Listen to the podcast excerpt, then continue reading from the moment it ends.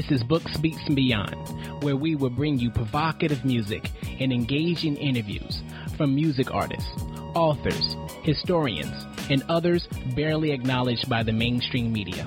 I'll be your host, Taj.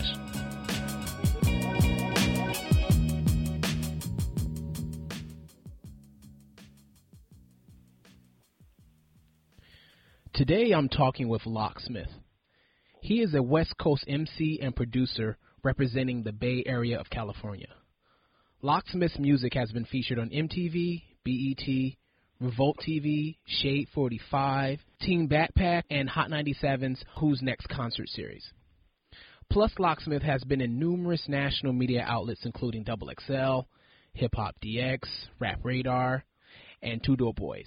He's also toured alongside Joe Budden, Murs, R.A. the Rugged Man, Jedi Mind, Mind Tricks, Zion I, and many more. In 2016, Locksmith appeared on the BET Awards Live Cypher, where he flowed alongside Oswin Benjamin and the legendary group Dead Prez. Today, we'll be talking to him about his socially conscious, mentally invigorating, and provocative third official album entitled Olive Branch. Locksmith, welcome to Books, Beats, and Beyond. Thank you, man. Happy to be here. Thank you. Thank you for being on. So, for the people who don't know you yet, break down your name, Locksmith. How did that come about? Oh, yeah, Locksmith. Well, um, man, I wish I had like a really cool, uh, in-depth explanation about it, but it's, it's really as simple as when I first uh, started rapping. Uh, my friends, you know, we all, you know, kind of started rapping together just for fun.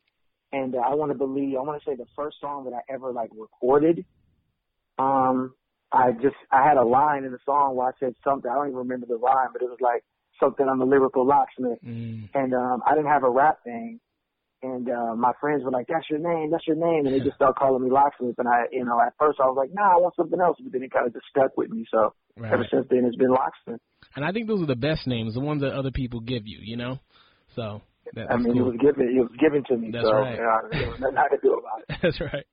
So, so you were born and raised in the Bay Area, and I think I think that's Richmond, California. That part of the Bay Area. Yeah, it's about you know it's close to Berkeley, Oakland, not too far from San Francisco, that area. Okay, okay. And ha- has that had a big influence on you pursuing music, or was it something else? Uh, well, I mean, I think everything around my surroundings had something to do with me pursuing music. Um, but uh, I think probably the biggest influence that I didn't even know about at the time is like I had an older sister who was a rapper, Okay. and um, you know, when I was like in junior high, she was traveling, you know, going overseas, doing local shows, you know, Wow. um, performing with a lot of known like local guys, and I used to go to her shows, and she was really dope, and I used to see her, you know, sit in the room and write her lyrics and go to the studio. So I, I kind of witnessed all that as a as a little kid, and um, then when I started getting, you know, when I got older and started developing my taste in hip hop, and eventually wanted to try it out, I guess it had a you know had an impact on me because I mean here I am now, you know, Right. writing raps and recording and traveling the world doing music. So Right. yeah, I would say she definitely had a very strong influence. So, is she? Uh, what does she think now about what you're doing?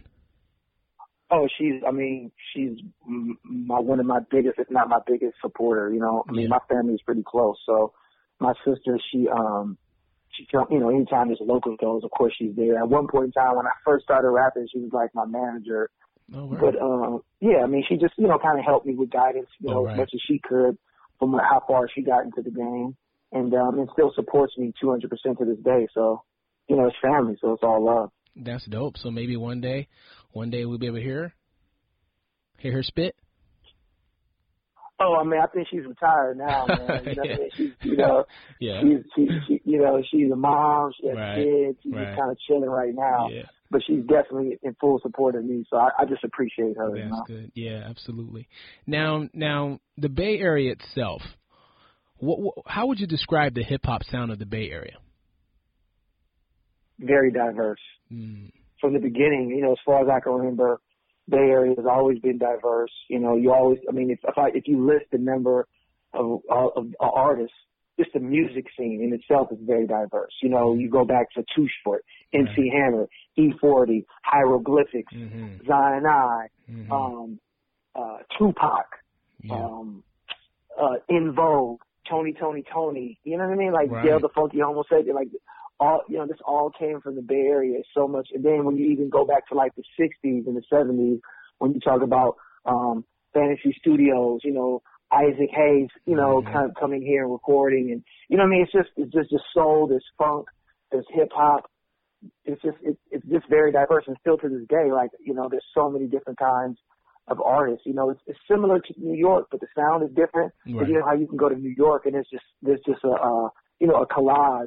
Yeah. Of different artists. You know, artists that come from one area may sound like this, and artists that come from that area may sound different. So it's a it's just a it's very diverse. Right. Definitely is.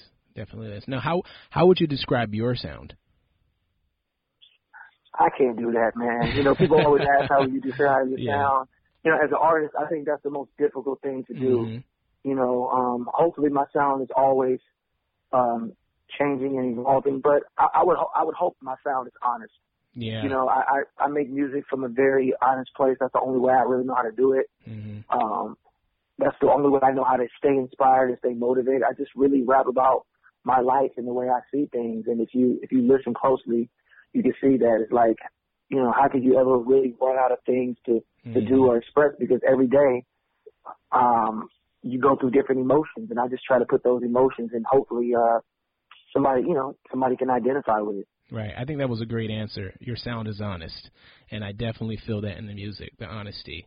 I don't, I don't feel anything that is like forced. So I think, I think that makes perfect sense. Um, so let's talk yeah, about man. that. I mean, that's the only. Yeah, go ahead. That's the only way I know how to create music. You right. know, it's like uh, I, I would say when I first started making music, when I first really like kind of fell in love with like hip hop uh, I mean, because I always liked hip hop, always liked rap music. But when I started making rap music, um, or making hip hop music, writing lyrics, I just fell in love with the process of mm-hmm. creation. Mm-hmm. You know, of just creating. And and and, and I was motivated because I just wanted to be good. I wanted to be the best. You know, I want to try to be as good as I can possibly be. And that was um my motivation for a long time. But then as you as you mature, um, in you know in the in the game in the business, but as just as a human, as you mature, you um your your goals change. You know, right. so my goal went from trying to like prove that I'm I can be the best to actually trying to convey a message, trying to help somebody, trying to help. You know, um, if somebody can identify with the same emotions I'm going through, then maybe I can help them. Right. So my goal became a little bit, a little, it shifted a little bit. Right. And I, I bet you when you did that shift, you probably started hearing from people saying thank you for for saying that because I felt the same way. Right. Started really. Yeah, I mean, absolutely, man. I mean, mm-hmm. there's nothing more. I mean, I appreciate when people say, "Oh, you're incredible. I love the song," but I appreciate it even more when people say, like, "Hey, man, this helped me, or this changed mm-hmm. my life, or this helped me see things a different way."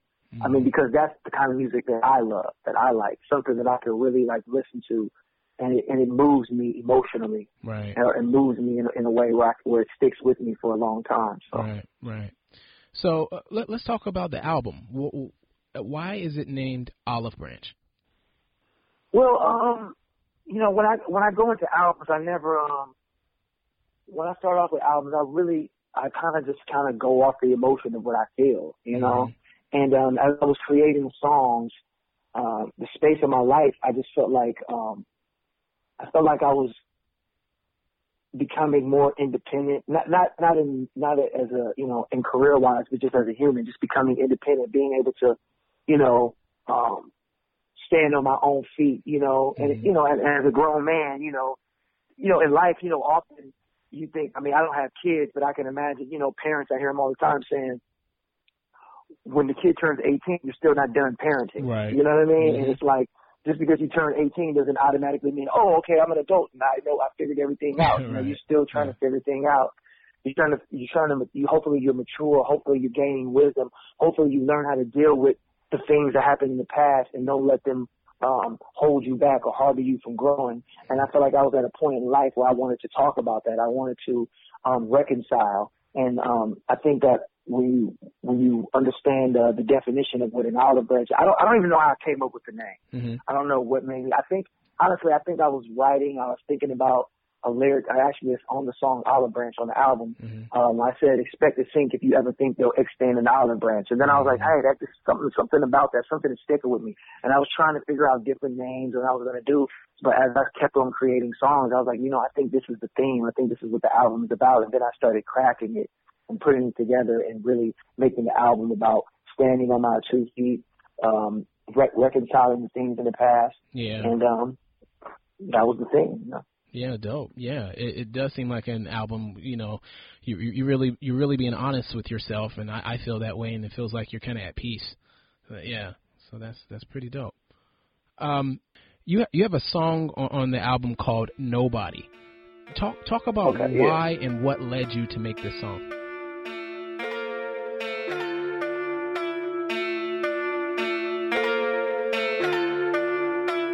Listen track, Yeah.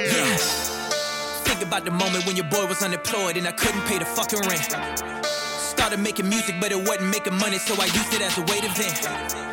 Had to take a loan from my father. I was bothered. I was harboring some ill intent. He'll admit, never thought we'd make it this far. His bars got a way of shaking things. I can feel it shit. That was it. Thinking back at 05 when I had that 05 so far. I didn't set a precedent. I was with my cousin by the dope spot when the folk shot loved focused ever since. Credit go to Nessa, told me nigga don't be hesitant. I done made more in this last half year than I did in my career. Really, that is no embellishment. I don't give a fuck about nobody else's opinion, what nobody else's penning. I ain't swimming in the shallow end. I remember when they tried to tell me I could never make an album independent. I was sick unless I followed them. but I can never follow trends. I just keep it honest. I don't play into the politics. I be having bitches, I ain't even gotta try. They applying for position like they vying for a scholarship. I done been all up in the midst of the miscellaneous misses that try to visit this business, but this some heinous. This is the business, ain't it? Shit is anticipated. They want me to go with rappers, but get no participation. And uh, fuck y'all really wanna prove? Bobby Fish, I can see your next hundred moves. Trying to creep up on a player, but I'm so in tune. And they used to talk about it, I'm the fucking truth. I know the scene, I know what to do. They follow my lead, they watching my moves. Think about me, not worry about you. Ain't shit y'all can do. Y'all in the game, but I make the rules I fuck with nobody. I fuck with nobody. These niggas talk more than these bitches. These bitches will catch you a body. I fuck with nobody. I fuck with nobody. These niggas be cuffing these bitches, these bitches be out catching bodies. I've been in certain bonds, but I was diverted from what I would initially do whenever the burden comes, or whether or not I wanna respond. Play it off as a crime, or calmly disregard and defer upon. Upon further review, I was unnerving a few niggas that tried to tell me I wasn't deserving. I knew what I was up against, so I was succumbing tense. Personal adverse, the worst was self-induced. I don't recall a time that I was at all given what I did not earn, so I'm not at all smitten by your concern or any negative term that you disguise as love, but shovel shit when I'm not looking. While you was on looking, I steadily grew a team. Started to get attention, but that could be too extreme. Sort of a lucid dream, nothing you used to see. Look at my inbox and nigga, it's all women. I just continue to fill up these venues and murder these stages. I'm getting my bread. I am no longer dependent on niggas. I have no more worries. I'm thoroughly fed. I made decisions to make some revisions to people in my life, so some of them fled. Makes me no difference if you show resistance. We heard your opinion, now lay in your bed. Mention my name and they react the same. I struggle and bled for the shit that I've done. Everything up to this point, good or bad, regardless, it made me the man I become. I find it fitting how someone who's sitting so comfortably has an opinion on us. Your vision is clouded with whom you surrounded. What you think of me, I do not give a fuck. I fuck with nobody. I fuck with nobody. These niggas talk more than these bitches. These bitches will catch you a body. I fuck with nobody. I fuck with nobody. These niggas be cuffing these bitches. These bitches be out catching bodies. I fuck with nobody. I fuck with nobody.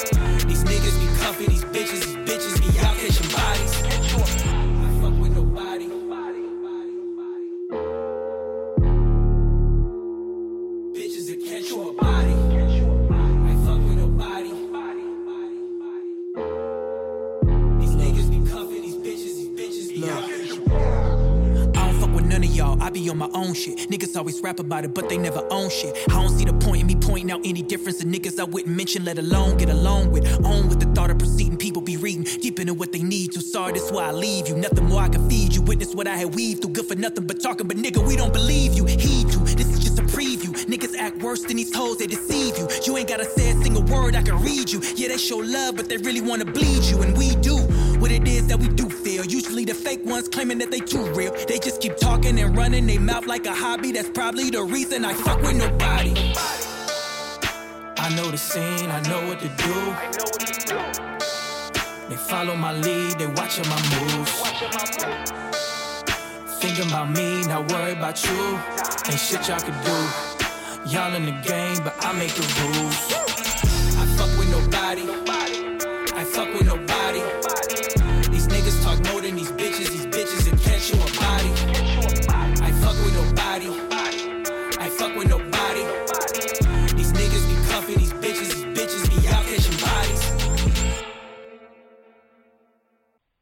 Like I said, the album was about reconciling and all these kind of things, but nobody is kind of, it has all those themes, but it's just in a way more aggressive, kind of I don't give a fuck attitude, mhm, you know? mhm. And sometimes you have to let people know, you can be nice and you can be like, hey, you know, I'm sorry you feel this way. But a song like Nobody's just saying like, hey man, the people that, that helped me get here, I'm grateful, but the people that didn't, that didn't believe, then hey, I don't fuck with you. Right. You know what I mean? Yeah, So absolutely. it's like that's kind of that's the theme of that song. It's just like letting people know, like I'm here. I'm not going nowhere. I've come this far, and there's no way I'm turning back. And as a matter of fact, I'm going higher and higher. Right. And if you're not down, if you're not about positive energy, if you're not about you know um, putting out you know uh, positive vibes, then you can't. You're not a part of my. Uh, you're not a part of my circle. So I have to keep moving. I have to keep growing. If you're not ready to grow, then guess what? I don't fuck with you. Right. So that was the that was kind of the theme of the song, and, and I didn't I didn't come up with the concept. Like I said, it's it's very few times. I mean, sometimes I do, but very few times do I say, okay, I'm gonna rap about this. I kind of let you know let the emotion of the Let track lead me. Then when I started, yeah. yeah, when I started coming up with the song, um, that's what came out. You know, and I think that's why my songs, uh, Mhm. hopefully, they evoke an they evoke an emotion because that's the way I write them. That's the way I create them. It comes from an emotion. Right. Um, it's not. I mean, it's cerebral to a certain extent, but it's really emotion. You know, and that's I kind of let that. I kind of I worry about the cerebral stuff afterwards. right. You know what I mean? and that's that's when I'm creating, I go off the emotion. Yeah, that's a good point because you are very, to me, one of the most intellectual rappers out there today. And knowing that you said you go off the emotion, that's very important because you can be intellectual as much as you want, but if you ain't grabbing people's emotions, it's not gonna really do. So that that is that's a good point right there. Absolutely, yeah.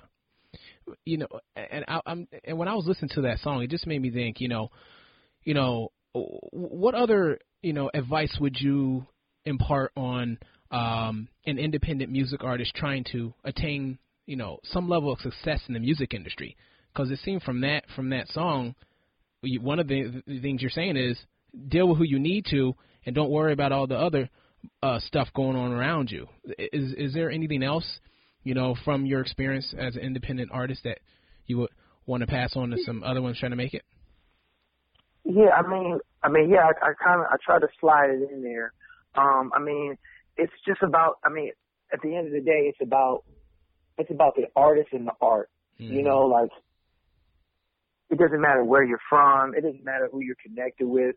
I mean, at some point, those things do play a part, but it but it starts with the artist. It starts with the art. Yeah. You know, if you focus on that, you focus on that, everything else will fall into place. I think that's what that song is saying because I'm telling you my story. I'm saying like this is what I did, you know. Right. And ever since I start having that attitude, you know, things fall into place with me. You know, and sometimes it's hard because you have distractions and certain things, and you want to kind of, you know, and you're like, oh, maybe I should, you know, take this opportunity. But at the end of the day, you know, like I said in one of my other songs, like I'm not chasing opportunities, I'm following my heart. You know, Right. so um, that's uh, I try to keep that that that in mind, or keep that in my heart, no matter what I'm doing. So I try to, you know, I try to slip that in the song as well. Right, right.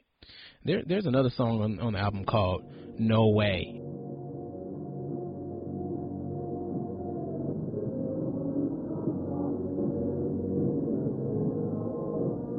I know what it means. I know what to do now. Saw it in my dreams. I know I'm in tune now. I know what it means. I know what to do now. Saw it in my dreams. I know I'm in tune now. I've been on the grind, I've been on the road. I've been hard to find, I've been all alone. People from the past blowing up my phone. I don't know a dime, I did it on my own. I'm living my dreams. I never wanna stop to soak them in. I'm just trying to find a way. I remember nobody noticed him. I just take it day to day. Never wanna come that close again. You can say I'm crazy, hey. I never wanna feel being broke again. I never wanna be so quick to leave and just quit with these niggas. Never wanna see you where they wish to be. This industry, so I instantly put a wall in between what is them and me, yeah. But I know where my destiny lies. I put in my 10,000 hours and now I'm empowered. I feel like I finally arrived. What's up? So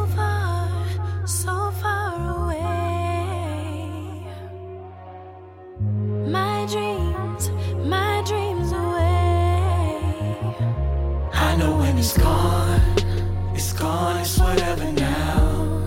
I'm moving on for the better now.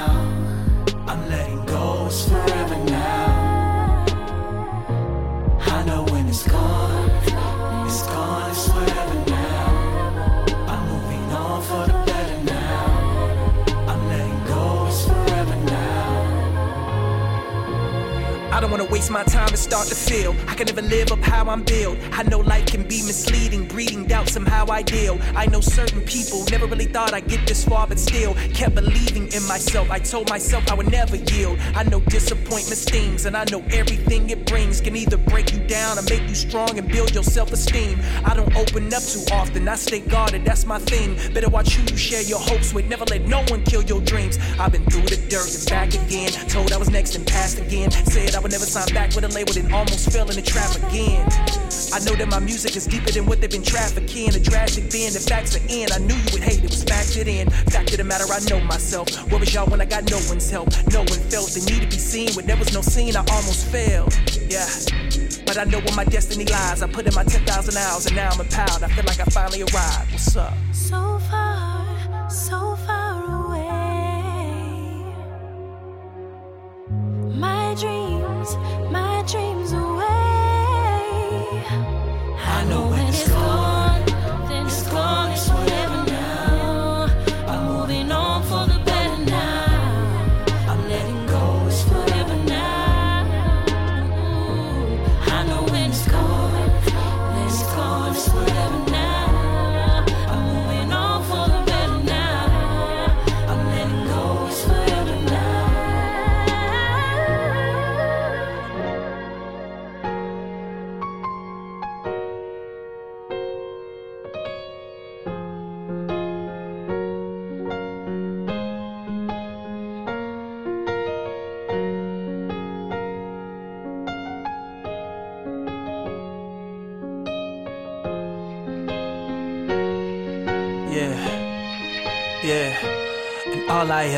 wanted was you to notice me. Don't be shocked, you know it's me. All the things that held me back just made me stronger knowingly. No one sees the pain you suffer towards, still you must endure. Your only hope is what's in store. Even though you know it's bleak, even though you know it's steep, even though you cut me deep. I try to conceal it still, even though it took its toll on me. So it seems, if you can sow it seems, and I can sow it seems to be the fruits to focus on my dreams. Cause I know what it means.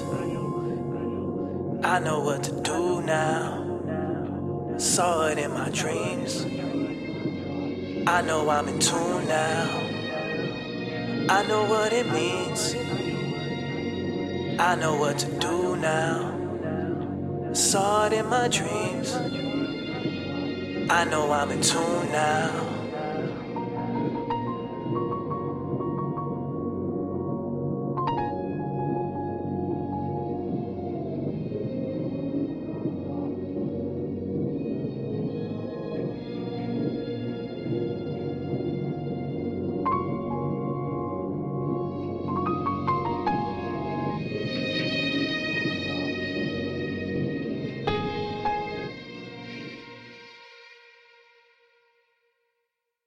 Had a, a lyric that just stuck out to me, and I just want you to kind of talk about it.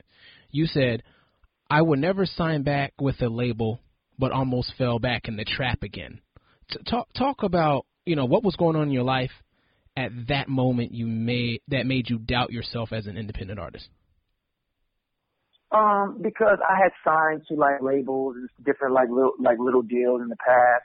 And then every so often, you know, when you get momentum and things start going, you get, you know, people knocking on your door, people saying like, Hey, uh, you know, well, we can do this, we can do that. And it's just like, you know, it's tempting because you're like, oh, maybe this could be that breath.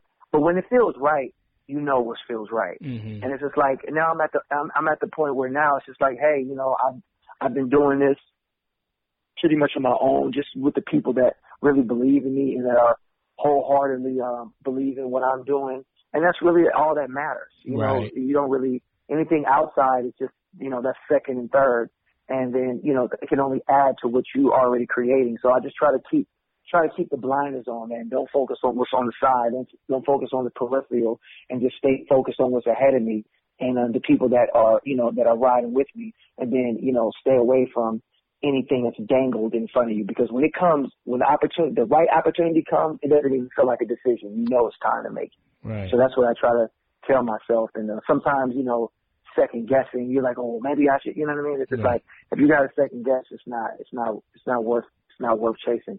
So I just, you know, stay focused on what's ahead of me. Yeah, and, yeah, and you know, as an independent artist, you know, it, it, it yeah, you're definitely free in a sense. But what what what would you say is the the toughest thing about being an independent artist that uh, wasn't as tough when you were signed? Well, uh, let's see. I was I've never been signed to a major label, but I've had situations basically. um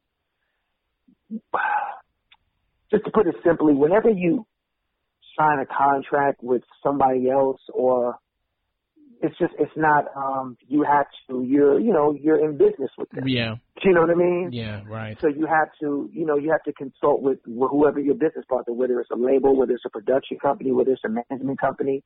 You have to, um, you know, there's a lot of hands in one pot, you know, hmm and whether it's creative, whether it's from the creative side, the business side, no matter what.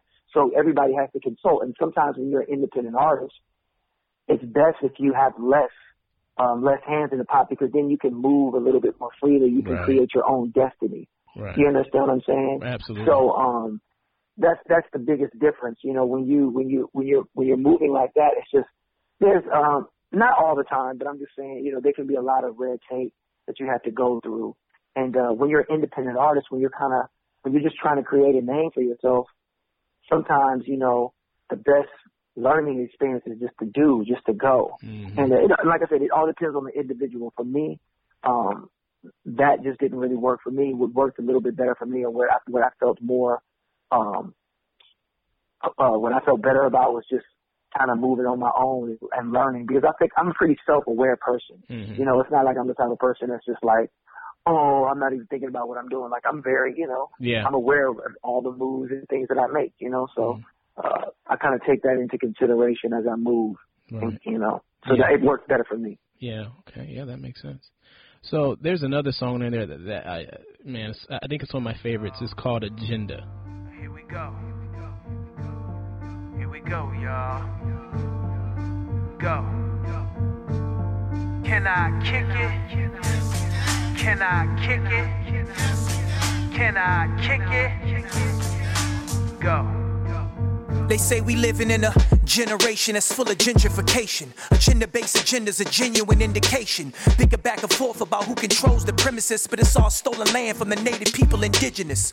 The remnants of irreverent is irrelevant. They justify the why through cinematic embellishments. Then we let elitists mislead us. The buffer turn working class whites against all people of color. We suffer the same affliction through economic restriction. Focus on skin tone where they pockets of sense grown. It's known the black and white concept is just a myth until they get profit from it. Race didn't exist. From the current face of a felon to the state that we fell in, to the fabrication and bait after Bacon's rebellion, it was telling. They won't stop till the spectrum is stretched. Do we see ourselves as one? We can never progress. Can I kick it? Can I kick it? Can I kick it? Well, I'm gone. A Imagine if I came to your home as a house guest, murdered your whole family before the food could digest. Then waited a hundred years to make an unlawful pact and put your grandfather's face on a baseball hat, helmet, and jersey. Early sign of a corporate influx. Separate church and state, mistaken God we trust. On the back of your paper deity, how do we break free of the superficially made handcuffs they hand us? Not saying dwell on the past, make them pay for my fall, but you can't expect us to heal and not acknowledge the scars. Back in college, I saw the vast majority of the frats and sororities go in debt, still a masses applaud. No passion at all, depending on whether you act or you pause. Like we pay to go to school, to get a job, to pay for school, to pay the screw. If we do pay it off, we have to go to a therapist, try to repair the mental damage it caused. They want us to deport the Mexicans, block the Middle East, prostitute the youth, and shoot poor people in the streets. The fortunate repeat, pull your bootstraps, but the leather has been weathered, get tethered after a few laps. And whether you do act or fall back, it's still strenuous. Most of us know this, but the motives are disingenuous. This continuous lack of admission, why we rap with conviction and break our backs to close the gap that you swim in. Every rapper's opinion basically fed to them. They wanna recite the same hype like a teleprompter was read to them. Not responsive, I'm dead to them. My subconscious is lead brewing. I remember the time when we were considered less than human. Three clicks from three fifths. People are quick to judge, still claiming that he riffs, but still, there's no way to unreap these. My family are immigrants, does that make me a subspecies? Can I kick it? What are you trying to convey on this song? What's the main thing you're trying to convey? Uh, yeah, Gender's a pretty straightforward song. Um, I just, it was one of those songs where I just wanted people to be like, yo, look, you know what I'm saying? I'm basically saying that, um, just was seeing that everything that was going on in our Mhm. country Mhm. with, um, you know, with the people protesting, um, for various reasons, um, the people of color, the minority, the, um, the, the huge, um, the huge amount of despair and uh, disparity between you know lower people who are considered lower class, Mm-hmm. um, and just seeing that and just make, and, and commenting about it and kind of like giving a brief uh, uh, history Right. on where you know where this where you know where our society was and how it affects how it is today. Right. You know, there's a reason why you know you know people who are indigenous are treated a certain way. There's a Mhm. reason why people of African American descent are treated a certain way. There's a reason why people who are of uh you know European descent are you know are treated a certain way. I feel Mhm. a certain way. So I just kind of wanted to convey that in song how I how I perceive it and put it out to the public. Yeah, you know, when I was listening to, to that song, it, it it it it seemed to me like you know, uh, it was talking about our economic system, capitalism. Um, Mhm. it, it, it is the underpinning of all of the problems that you were talking about in this song. So, what what, what is your perspective when it comes to our economic system? Well, when you talk about art, um, because uh, obviously we're relating this back to the song, you know, art is art. So Mhm. sometimes things are, sometimes I, as an artist, we kind of put things out there. You know, it, it's different between being an artist and a, uh, you know, and a lecturer. Mhm. You know, to a certain point. So it's like when I'm creating art, in a in a way, I want to leave it in a way where the um the person who is appreciating art can interpret it for themselves. Mhm. You know, Mhm. um, the listener can interpret it and they can be like, oh, it meant this to me or it meant. Right. So I think it, it touches on all that. As Mhm. far as our economic system today, I mean, um, America's a tricky place. You know, Yeah. it's uh, it's it's the only home that I know. Mhm. You know, but at the same time, I you know, part of being American is being able to voice my complaints. Right. you know what I mean? Right. Yeah. Um, seeing seeing the things that I see um uh to be a problem Yeah. and voicing them and talking about them. Right. That's how we got to, you know, this country got to be where it is, you know what I mean, in the first place. So, Right. um, I just feel like that song, all that is wrapped up in that song. Right. And, um, Absolutely. is our, is our, is our economy and the way our, you know, economic system and our social system, is it perfect? Uh, no. Would I want to live anywhere else? I've been to a few places and I, I mean, I ain't gonna lie. I'd be like, yo, I can't wait to get back home. You know yeah. what I mean? like, yeah. can't wait to get back to the States. You know, because, and that could be just because that's what I'm used to. Used to. but I'm not gonna sit here and uh be hypocritical and say I, I don't I don't love where I live. You know, it's it's a bitter it's a bittersweet thing. I think Chris Mhm. Rock said it. I always use this quote. He said America is like the uncle that molested you but put you through college. You know what I'm saying? Like, yeah.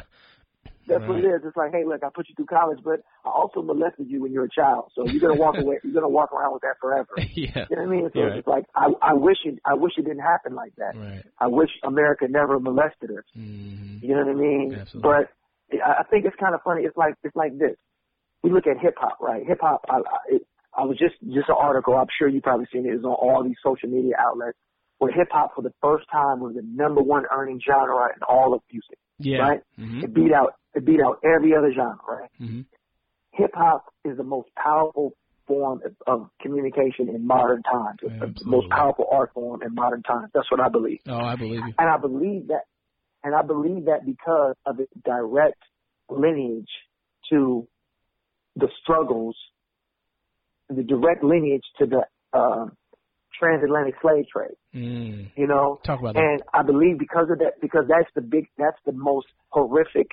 Um, I believe that's the most horrific travesty, the ho- most horrific Holocaust that has happened in modern civilization. Yeah. You know what I mean? Absolutely. You know, that, you know, I don't. I'm not talking about ancient civ- civilization. I'm talking about, you know, Yeah. within our modern, you know, Right. modern mind. Mhm. And um, so I because be- because of those conditions, you know, coming from Africa, being bought and sold and brought to the Caribbean, being seasoned in the Caribbean, then coming to the the New World, whatever you want to call it, and you know, then Africans, you know, being emancipated, Reconstruction, going up to the north. Um, you know, then you have Kool Herc, who was a Jamaican immigrant who Mhm. came and took these music and took these Afro Caribbean rhythms and took Mhm. the samples and helped form this thing we call hip hop. Like Mhm. without without the conditions that America, without the conditions of America, there would be no hip hop. Right. You know what I mean? Yeah, like absolutely. there would be no need. There would be no need for it. I mean, it might be something else. It might be something different. There would be music. I'm sure there would be, but there would be hip hop is directly was directly created based on the conditions that existed. Mhm. You know, Yeah. and um, so it's so it's, it's, a bittersweet thing. It's like the same thing that helped us that we love is also created by the conditions that we despise. You know. Right, right. And you know that's that's a good point because you could tell that you understand how powerful hip hop is, and you're not taking this medium lightly because you know your popularity is growing all the time, every day, and you are talking about issues that affect us today, and you're not you're not uh, scared to to say that, to talk about that, because you understand how powerful this medium is, and you can, and that that makes perfect sense, you know, in that regards. Sure, man. I, I appreciate that. I, I really appreciate that. Yeah. So so eh, there was a great quote in that song as well. You said, "I know my music is deeper than what they're trafficking." So what are your thoughts on the current state of hip hop? Um, I think hip hop is. I mean, I, love hip hop. I love all genres of it. Um, I mean, because hip hop is grown now. Mm-hmm. I mean, It you know, it's been around for for for 40 years. You know, what I mean, Mhm. for you know, yeah, since the 1970s. So Mhm. it's been around for 40 years. It's um, so just like rock and roll and every other genre um has like different subgenres. Hip hop has that now too, and I and I appreciate them all. Um, I know that my music at this point, basically, I was just saying like my music may not be what's popular or what's being um, consumed on a large popular scale, but I'm fine with that, you know, because I Mhm. believe in what I'm doing, and Mhm.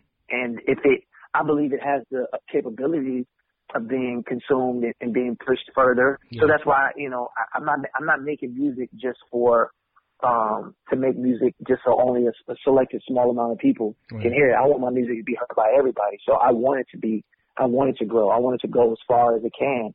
Mm-hmm. Um, but I understand where we're living at, and I just believe that I'm a firm believer in, you know, I have to do what's in my heart and let the universe bend to what I'm doing and not try to bend to it. You know, like if I just kind of stay focused on what I'm doing, people will, you know, they'll slowly but surely understand, like, hey, man, I, I kind of like what he's doing over there, you Mhm. know? Mhm. And, uh, and then, you know, let the chips fall where they may. Yeah, and and there, and there was a, a another good song on there. It was called Sanity. I got this feeling. I got this feeling. You told me it's good, but I know that something is building. I look in my hood and I don't know how niggas is dealing. Yeah. They want me to stop, but I know that something is building. I got this feeling. I got this feeling. Yeah, I got this feeling. I got this feeling. I hear you. I got this feeling. I got this feeling. I got this feeling. I got this feeling.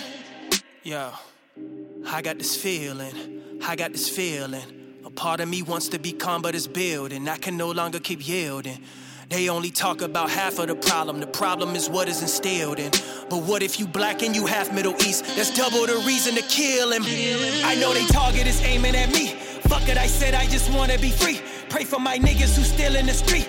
Watch where you go, cause it's two enemies. Watch what you say if you wanna survive. How can you cope if you live in deprived? How can you vote when you know it's a lie? Searching for meaning, but no one replies. I know that hatred is never the answer. The cancer is bleeding through all of their speech. How you react to an act with a cynical tack is the reason your spirit is breached. That's just the fuel for the fire. For those who conspire to keep what they have out of reach. Life is a right for us all, not a privilege. You don't see that? Then how can you sleep? I got this feeling. I got this feeling. You told me it's good, but I know that something is building. I look at my hood and I don't know how niggas is dealing. Yeah. They want me to stop, but I know that something is building. I got this feeling. I got this. I got this feeling. I got this. I got this. Uh, yeah. I got this feeling. Yeah. I got this feeling. I got this feeling. I got this feeling. Yeah. I got this feeling. I got this feeling. Yeah. I got this feeling. I got this feeling. Picture frame with a missing name on a nightstand in the mother's room. In the mother's womb was a seed that would grow to a man. Raised on a path only few understand. Raised on a path and a few with his fam. They wanna try to ridicule dude for his plan. He wanted to help the neighborhood that he grew in, so he joined the boys in the blue with the badge. Angered his homies, they hold in contempt. Caught in the fire, cause no one's exempt. Now there's a mother and daughter that grieves for a father who's murdered because of resent. Meant to be cautionary. If you cross the barrier, then you'll see what's the extent. We are so lost, it's scary. Every loss it varies, cause we all need a reason to vent. Write you a speech that won't bring back a life. Type out a tweet that won't fully suffice. We are so disconnected that we disrespect and just look at each other with spite. And it's the fuel for the fire for those who conspire to keep what they have out of sight. Life is a right for us all, not a privilege. How can you kill and sleep through the night? I got this feeling. I got this feeling. You told me it's good, but I know that something is building. I look in my hood and I don't know how niggas is dealing. Yeah. They want me to stop, but I know that something is building. I got this feeling. I got this. I got this feeling. I got this. I got this. Uh, yeah. I got this feeling. Yeah. I got this feeling. I got this feeling. I got this feeling. Yeah. I got this feeling. I got this feeling. Yeah. I got this feeling. I got this feeling. I got this feeling. I got this feeling. I got this. I got this feeling. I got this. I feeling. I got this feeling. I got this feeling. Yeah. I got this feeling. I got this feeling. Yeah. I got this feeling. I got this feeling. I got this feeling.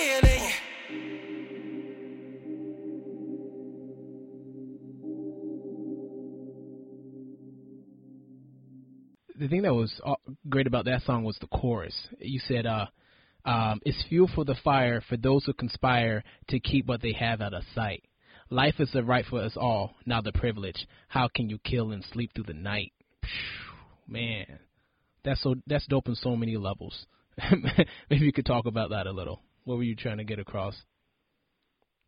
you know, just an emotion, man. Kind of a, you know, seeing.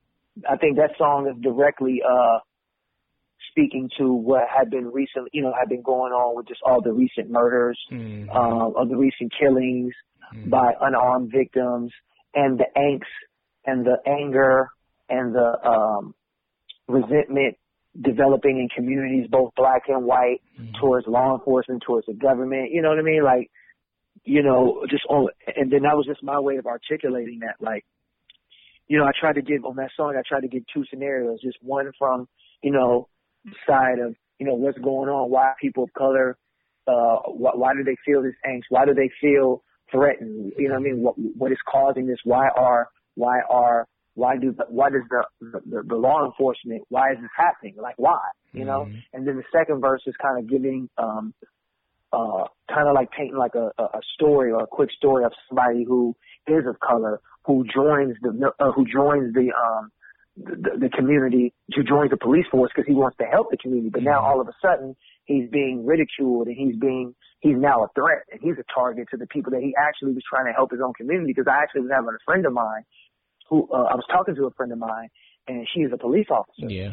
And she was telling me, um, I was like, you know, what do you think about um, and she's a police officer in the neighbor in the city that we grew up in, which is Richmond. Okay. And I was asking her like, what do you uh, what do you make of all this that's been going on? And she was like, yeah, it's it's a problem, but she said like the real problem is is that people from the community don't police their own community. Exactly. You know, Yeah. and it's very important. Like we actually need more people of color to be in the force. So it's like and to be from the neighborhood. So it's like when you people from the neighborhood, you know this person, you know like, hey, this is such and such that I grew up with, so I can talk to him. They can look, they look at me different because I went to school with his father and his father. You know what I mean? so it's yeah. like you have a little bit more respect for the community, but it's a lot harder when you're when you live, you know, 60, 70 miles away, you're driving an hour and a half to work every day to police these people that you don't know anything about, That's right. that you don't understand their culture.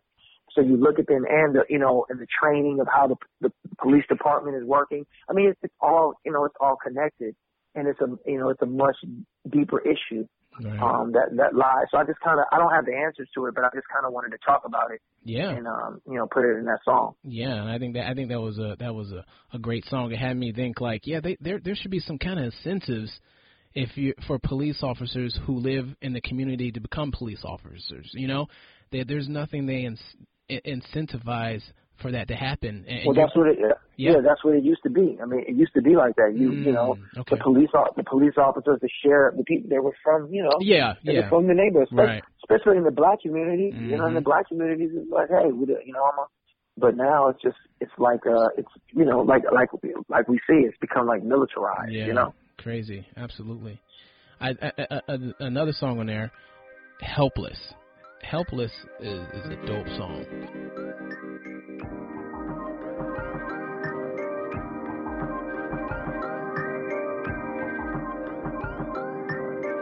Yeah. My grandmother said that my cell phone is demonic. I'd rather respond with a laugh than take a stand. The honesty you found in that statement is ironic. We pray to God and worship our data plans. Kneel at the social media altar, confessing every sin and condemning those that falter. Falsify a life that we like and receive a stipend of likes in the hopes to hype the excitement that we exhausted. Then jump at the first chance of distraction and try to avoid real human interaction. We indulge and divulge all of our passion and passing our past thoughts and toss aside our compassion. Imagine if you had to look a person in his eyes. No hand-picked profile pick for your disguise. No false sense of pride to reside or hide in. Just the soul you possess and the skin you arrived in. Did I fall in? Can you see what I'm caught in? Is it me? Where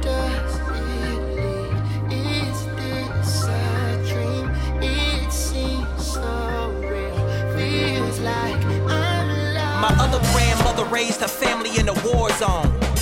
A foreign country that was war prone. The Contra scandal had a handle on that region. When my uncles came here, to them, Richmond was the Four Seasons. After work, walking on Bissell. Bullets mean less when you're used to dealing with missiles. And it's hard to fall asleep when there's bombs explode nightly. And the stress you get for witnessing death scars your psyche. And it's likely being caused by the very country you came to. Rearrange your sight, only to find you got the same view. You had a dream, still none of it came true. See, the land of opportunity only contains few. And it's futile for you, pal, so you plow the avenue now. And try to do more, but every goal they shoot down. If you drown, then it was meant to be. Essentially, can only try for so long till you break down eventually. Am I stalling? Is it me? Is it calling? Can you see? Where does it lead? Is this a dream? It seems so real.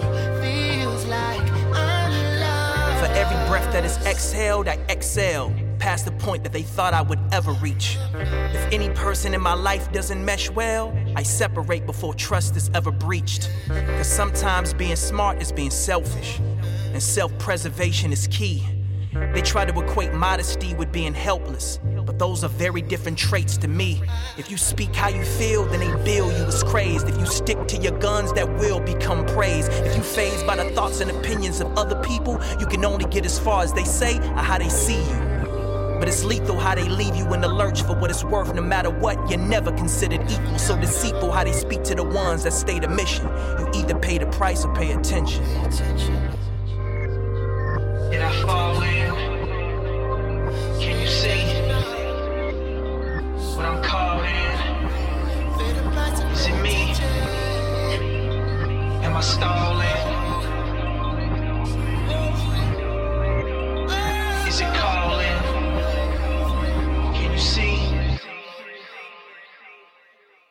You talk about your your Middle Eastern grandparents uh, who lived in a war zone prior to coming to America. Can can you talk about what you've learned from their perspective on life?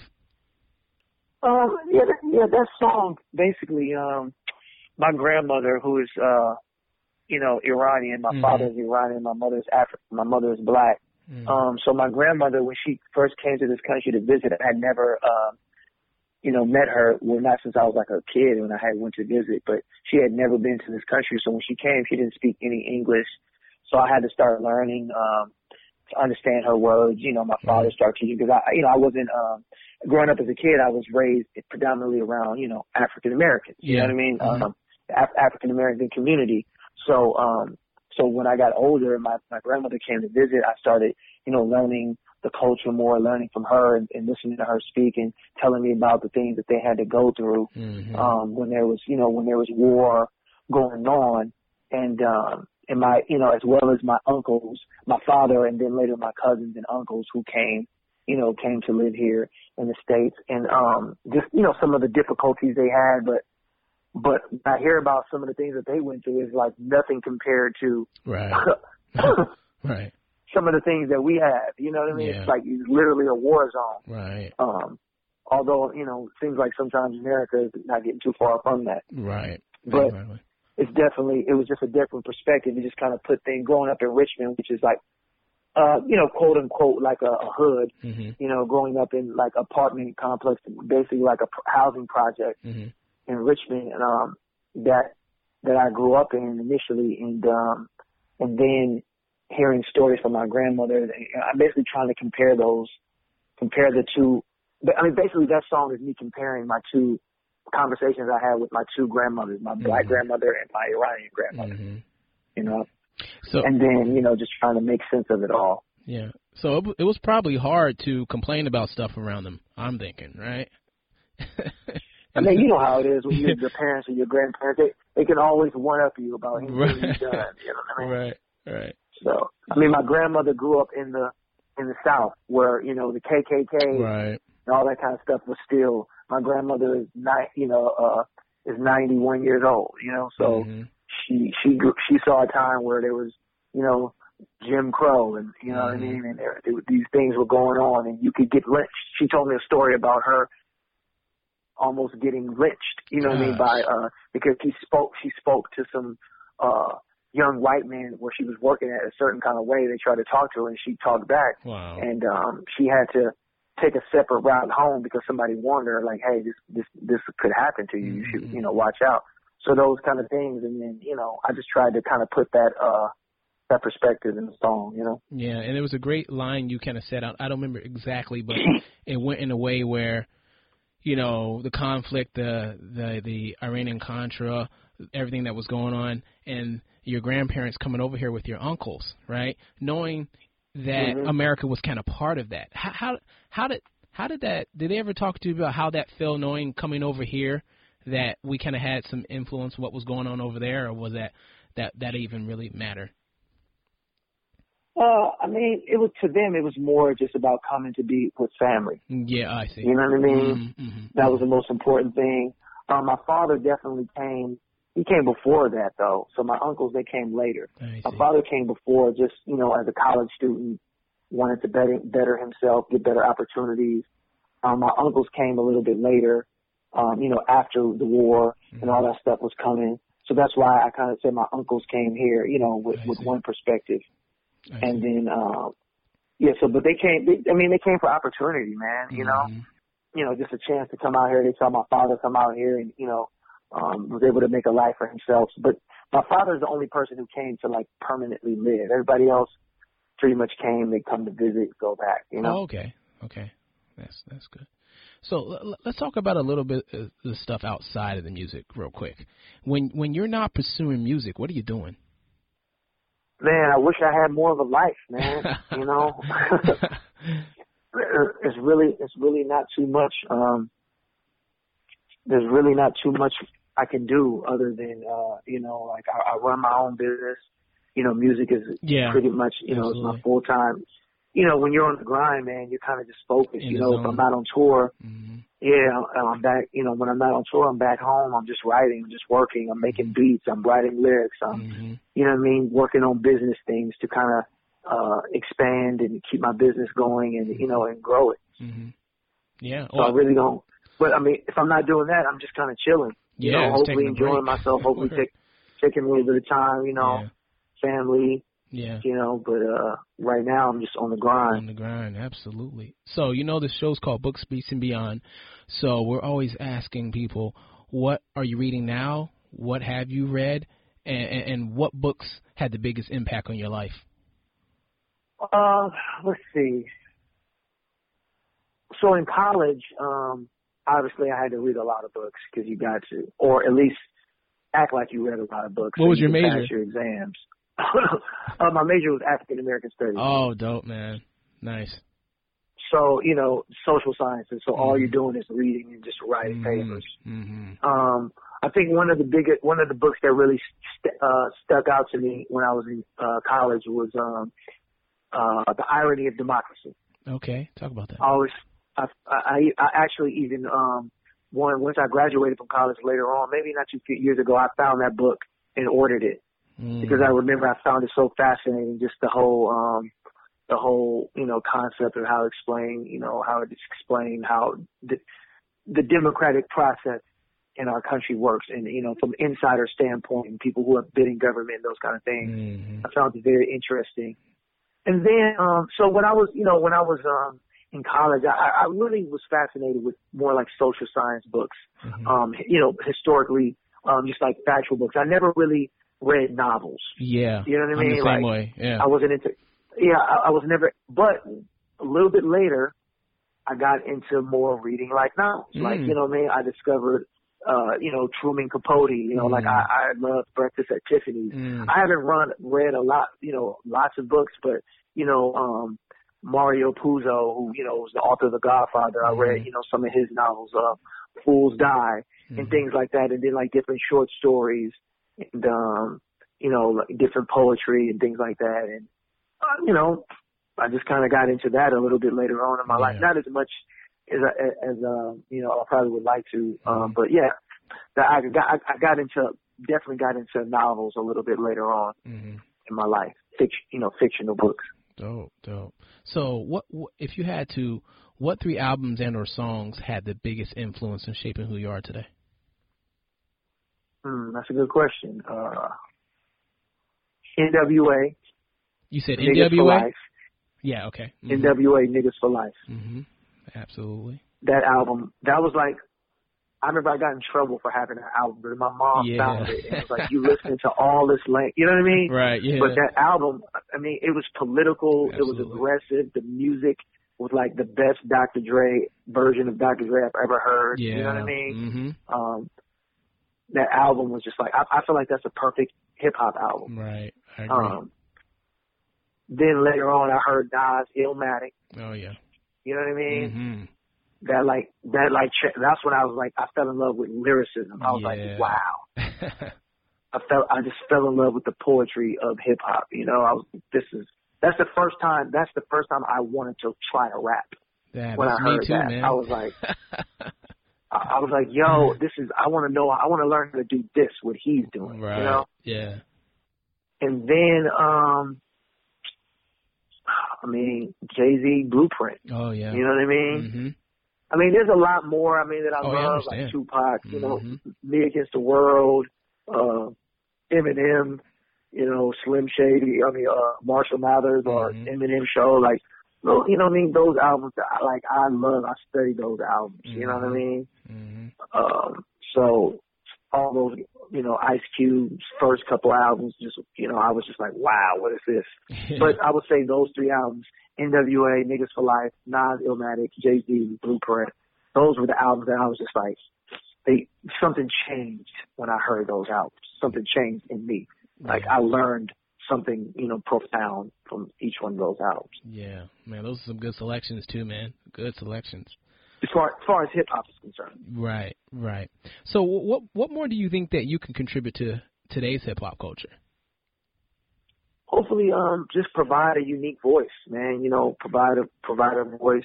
Hopefully um you know help some other artists inspire them to be themselves. You know, I feel like everybody everybody in this world has a voice. Mm-hmm. Everybody has a unique story. Everybody has a unique talent. Everybody has something they want to say. So I just want to, you know, give my contribution from my background, what I've been through, what I've seen. Hopefully, like I said, I've gained some wisdom through you know through maturing, and I want to spread that through my music and do it in a cool way where where it's aesthetically, Right. it's you know it's appealing. That's the challenge. You know? Right.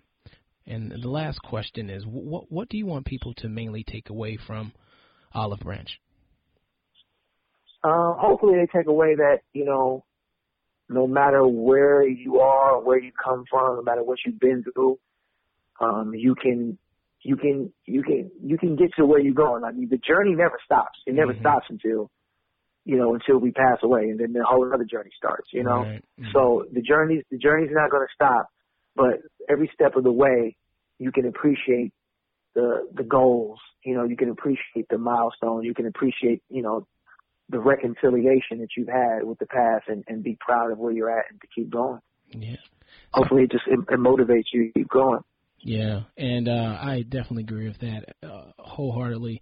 This album really is like inspirational. Um, I, I think what what how it inspires me is that you're a very intellectual dude, but you also um, are not afraid to express yourself emotionally, and putting those two together and keeping it humble, I, I think is going to take you really far in, in this game. So just keep that up, man. Appreciate it. Uh, thank you so much, man. I appreciate you. Yeah. So how can people contact and or follow you? Oh, you can contact me. Um, well, you can go to iamlock.com, which is my website, iamlock.com. All my social media is on there. You know, Instagram, DA Locksmith. Twitter is DA Locksmith. And um, Facebook is facebook.com slash iamlocksmith. And uh, yeah, but you can go to iamlock.com. It'll connect you to everything. Well, Locksmith, thank you so much for being on Books Beats Beyond. Thank you for having me, man. Have a good one. You too. If you want to purchase any of the music, I've included links in the show notes. Or you could just go to booksbeatsandbeyond.com. And you know what's cool is by clicking on the links, you support the guests, the music artists, and uh, we get a small commission, which is no extra cost to you, which we will then put toward the operations of this show. Um, and also, please click on the iTunes link to subscribe, rate, and leave a review. And if you do this stuff already, just want to say thank you so much for your support.